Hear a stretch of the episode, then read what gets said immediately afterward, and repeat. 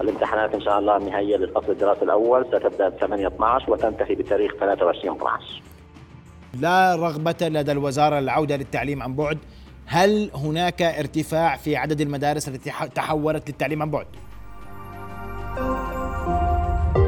رؤيا بودكاست أهلا بكم في حلقة جديدة من بودكاست نبض البلد.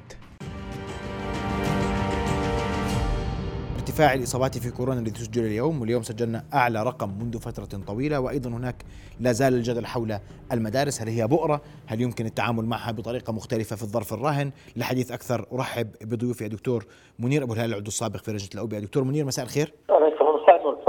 دكتور منير بداية أسمع وجهة نظرك في ارتفاع الأرقام اليوم وهل تعتقد أن المدارس باتت بؤرة ويجب إعادة النظر في آلية التعاطي معها؟ أول شيء عدد الأرقام للأسف في اليوم يعني مرتفع عندنا وكان عندنا نسبه الايجابيه برضه مرتفعة بس إنه يعني لغاية حتى اللحظة هاي قربنا على نهاية السنة الثانية من الوباء ولغاية اليوم ما بيتم الإعلان عن نسبة الإيجابية للمخالطين أو للناس اللي لهم دخول مستشفيات أو العنايه العشوائيه لأنه هذا الرقم هو اللي أدق في تقييم الوباء. المدارس أكيد حاليا إنه في ظل عدم نسبة التطعيم عند طلاب المدارس مش مرتفعة فلازم يجب اتخاذ خطوات معينة إنه باتجاه المطعوم لبعض الفئات العمرية في المدارس أو الاختيار الأهل الأهل ما بيختاروا إعطاء المطعوم بحيث يكون تعليم اونلاين لهذه الفئات في ظل إنه الموجه الحاليه خاصه إحنا مقدمين على فصل الشتاء. نعم دكتور هل أنت مع إلزامية اللقاح مثلا لمن يرغب بدخول المدرسة؟ نعم 100% يجب إلزام اللقاح. نعم لأنه حاليا يعني الطفل في المدرسة بيكون يعني يعني ناقل لأهله في عندنا حاليا مشكلة ثانية اللي هي حتى تلقوا جرعتين من اللقاح مرة ست أشهر عليهم وماخذ الجرعه الثالثة. صار هلا عندنا خاصه بعض أنواع المطاعيم نسبه المناعة مش مرتفعة عندهم بعد مرور ست أشهر. فبالتالي إحنا ما بدنا نرجع للمرحله حاليا. هسه عندنا وضع 4300 حالة. في عندنا 150 دخول المستشفيات. للأسف المشهد عندنا في الأردن لا يدار بطريقة علمية في التعامل مع هذه الجائحة سواء من التصريحات إنه الحالات لم تتجاوز 3000 حالة أو بالنسبة للتأخير في التعامل مع أدوية الكورونا أو حتى اليه الإجراءات اللي تاخرنا فيها في الجرعه الثالثه والامور الاخرى. نعم. بدي اشكرك كل الشكر دكتور منير أبو هلالة أوضحت نقطة المدارس البؤر الزامية اللقاح لطلبة المدارس لمن يرغب بالتعليم الوجاهي أنتقل مباشرة للدكتور أحمد المساعفة الناطق باسم وزارة التربية والتعليم دكتور أحمد مساء الخير نور أستاذ محمد يا هلا دكتور أحمد بداية هل من تعديل أو تغيير على جدول العام الدراسي هل سيبقى يوم 8 12 اليوم الأخير للدوام ومن بعده امتحانات. نعم سيدي لا تغيير الامتحانات إن شاء الله النهائية للفصل الدراسي الأول ستبدأ ب 8 12 وتنتهي بتاريخ 23 12 دكتور لا يوجد هناك اليوم استفسارات لا رغبة لدى الوزارة للعودة للتعليم عن بعد.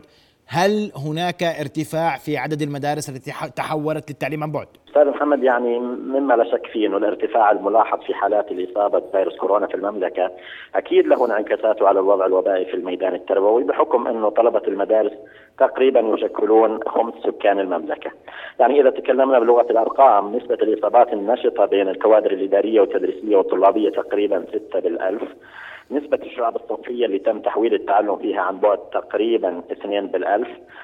تم تحويل أيضا أربع مدارس هذا الأسبوع إلى التعلم عن بعد ثلاثة منها حكومية وواحدة خاصة لمدة خمس أيام بسبب ارتفاع النسبة عن 10% يعني بقراءة هذه الأرقام والنسب يعني نستطيع القول أن الوضع الوبائي في مدارسنا مقبول تحت السيطرة لكن أستاذ محمد يتطلب منا المزيد من الالتزام بتطبيق الاشتراطات الصحية الواردة في البروتوكول الصحي. طبعا ونأكد عبر قناتكم الجميلة أنه إحنا مستمرين في التعليم الوجاهي. إن شاء الله تعالى. طب بس دكتور أحمد سؤال أخير اسمح لي. ذكرت عدد المدارس. هل هناك أي مدارس خاصة أو حكومية حولت إلى التعلم عن بعد دون العودة لوزارة التربية والتعليم؟ سيد العزيز يعني المرجعية أي مدرسة للتحويل في التعلم عن بعد هي وزارة التربية والتعليم وهو البروتوكول الصحي. وهناك غرفة عمليات في وزارة التربية والتعليم يتم متابعة المدارس أول بأول. كما قلت لك يعني هناك ثلاث مدارس حكومية ومدرسة خاصة تم التحويل التعلم فيها عن بعد لمدة خمس أيام. هذا هذا الكلام هذا الأسبوع؟ نعم سيدي إذا عدد المدارس التي حولت للتعليم عن بعد هذا الأسبوع فقط أربعة مدارس ثلاثة حكومية واحدة خاصة.